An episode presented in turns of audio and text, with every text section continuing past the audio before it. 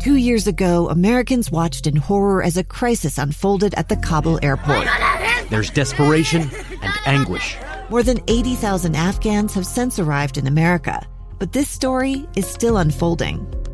I'm Andrea Martin. In my new podcast, Stranger Becomes Neighbor, we'll find out what happens to these new arrivals in our communities. Who would help our newest neighbors? Follow us at kslpodcast.com, Apple Podcasts, or anywhere else you listen. Inside Sources. Inside Sources on KSL News Radio.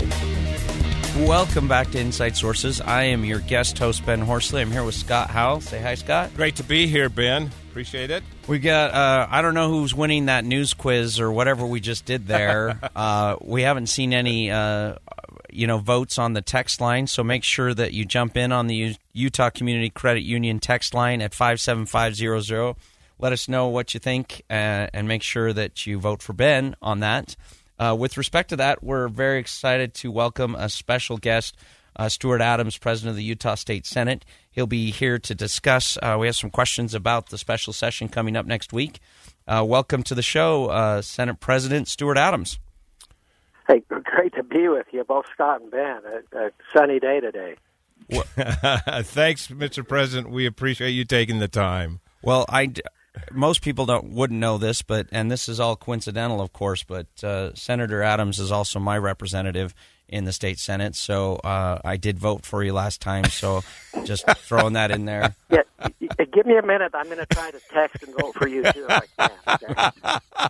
Wait, wait, President. I'm one of your colleagues. Remember me. He's just right, a all right. constituent. Can I'm just one of those little both? guys. No, we're uh, glad to have you on the show. Wanted to get some of your thoughts and uh, comments on uh, the special session coming up next week. That's going to be on Monday. Is that correct? It is Monday evening. So tell us uh, what's unique and special about this particular uh, legislative session, why it's necessary, and some of the tough issues you'll be tackling on the agenda. I've got it right here in front of me. Yeah, one one of the things we learned uh, after our normal legislative session was that the federal government is changing the way they're doing the census, and hopefully everybody's aware that we're in the middle of a census, and and and it's really important we get numbers right. And with that change, more of it's going to be online. So we we actually are appropriating some money during the special session to make sure we educate people as to the new process and and with the online element of it, we need to make sure we, we allow people, especially those that may not have access to internet, to be able to get that so that we can we can report our numbers accurately. Well, I know why that's so important. I, I Scott, you obviously have been involved with politics and how districts get uh, organized and how that data gets put together. Why is this so important to get information out to uh, regular, everyday citizens and give them access uh, to the census and that data and, and be able to input that in? President? Yeah. Uh, well, there's no question about it. I mean, last time we may not be up right now for a congressional seat, but uh, I think during the last uh, census we were, and, and those numbers affect how many congressional uh, members we have.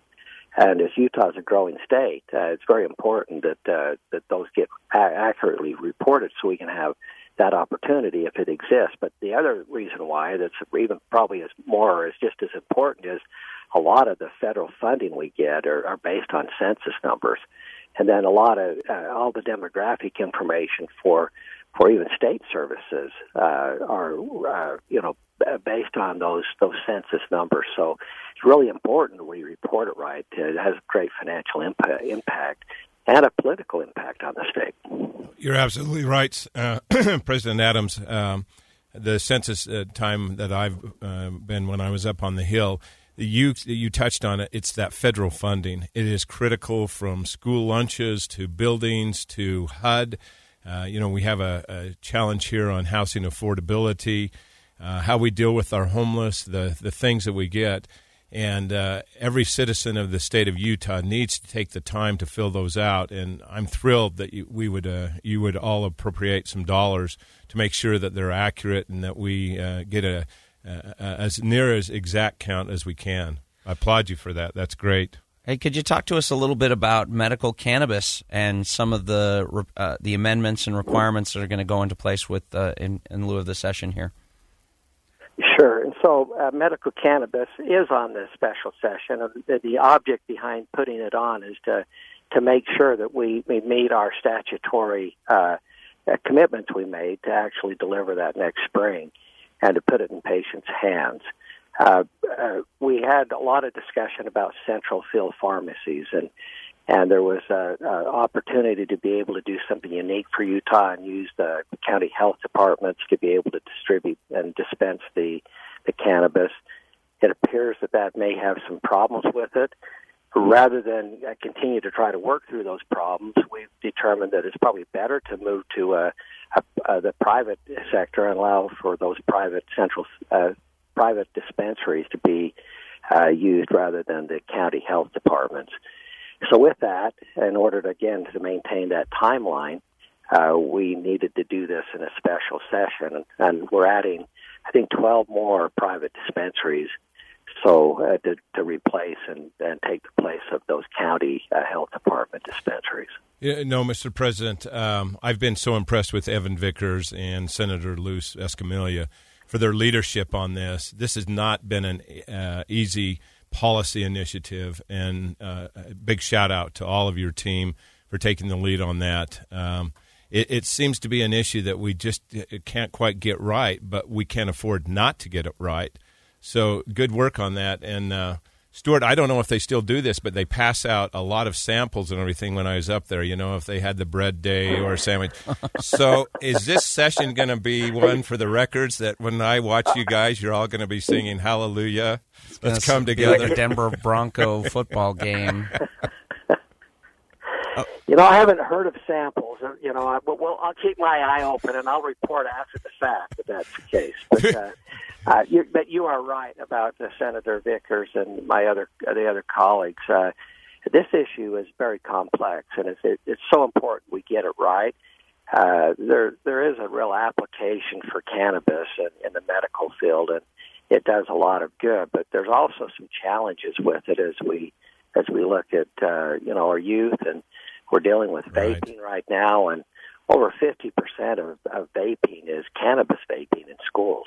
Oh boy! And so we we've got some issues that we need to deal with to make sure that we don't we don't open up the door so wide that we cause ourselves some issues that we weren't thinking about. It's a real fine line to walk, but we're trying our best to do it. So thank you, Scott. I think you're doing a great job, and uh, it is a very difficult thing. I think the last thing we'd ever want to do is have recreational cannabis and and see the ills that can happen from uh, just the THC and those t- things that happen. And I read the studies, and uh, my good friend uh, Governor Hickenlooper has told me more than once, and a Democrat, I need to point out that that was probably one of the worst things they ever did in Colorado have recreational marijuana. So, hey, can we turn the the the tables just a little bit and ask you a really hard question. We were discussing before the show about toll roads. Jay Evensen wrote a Deseret News editorial talking about toll roads are coming. You're a big transportation guy, helping shore up the economy and making sure that uh, our freeways are run efficiently. What are your thoughts on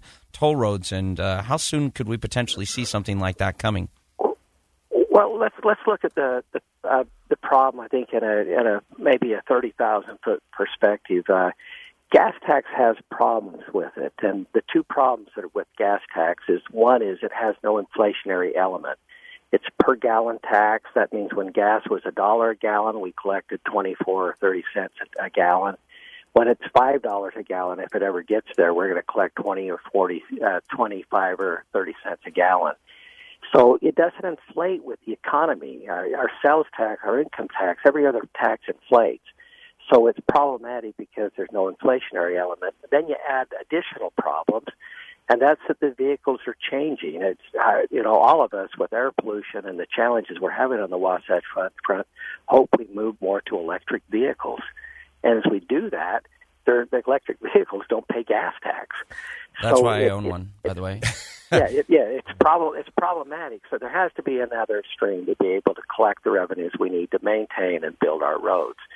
And toll I, I'm sorry, Senate President. I'm going to have to cut you off there. We're going to need to take a break here in a second, but I think you've made the point here eloquently that uh, the revenues coming to pay for those roads just isn't there anymore. Well, uh, of course, life would be easier without a da- tax or a toll until the roads start to crumble. Then everybody's going to go, why aren't you doing this? Mr. President, it's always a pleasure. You're doing an outstanding job. Leadership is hard, and we appreciate all the great work you do on Capitol Hill. When we come back, Well, we'll be dis- appreciate- Oh, thank you, Senate President, again for joining us. When we come back, we'll be discussing uh, homelessness. So don't go away. We'll be back.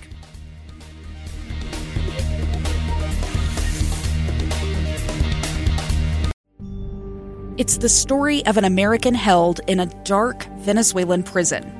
Then all of a sudden, they all kind of lined up. They pointed their guns at me. And this is the point where I thought, I'm going to die today. I'm Becky Bruce. I spent a year working on Hope in Darkness, which now has more than 2 million downloads. Find it on kslpodcast.com or wherever you listen to podcasts.